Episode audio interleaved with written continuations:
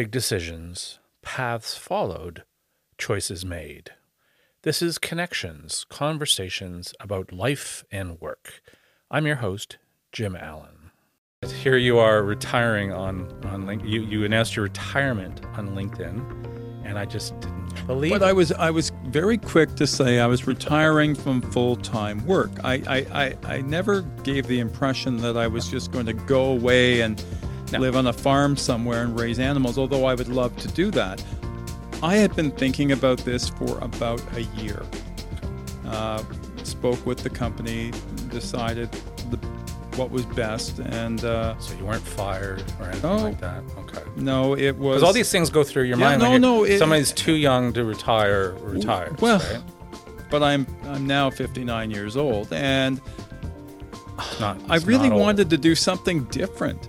Right. I, I two things. I loved my job. I've loved all my jobs. I thought you did. uh, but I hated the commute.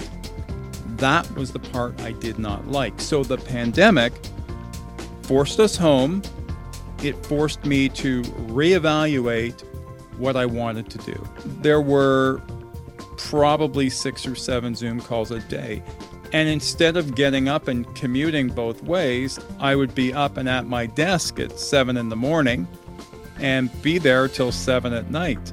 So Zoom and and and that the, the virtual world meant you were probably putting in more hours to the company. So I, I, I was I was giving that company 60 to 70 hours a week.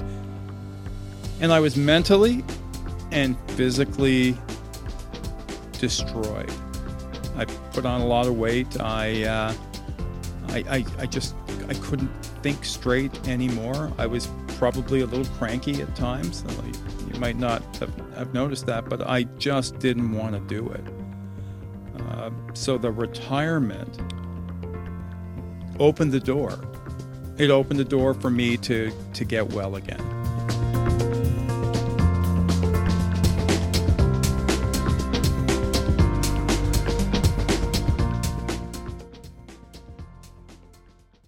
Thanks for listening. If you have a comment or if you want to be on the show, send me an email at connectionsvideopod at gmail.com. And please subscribe.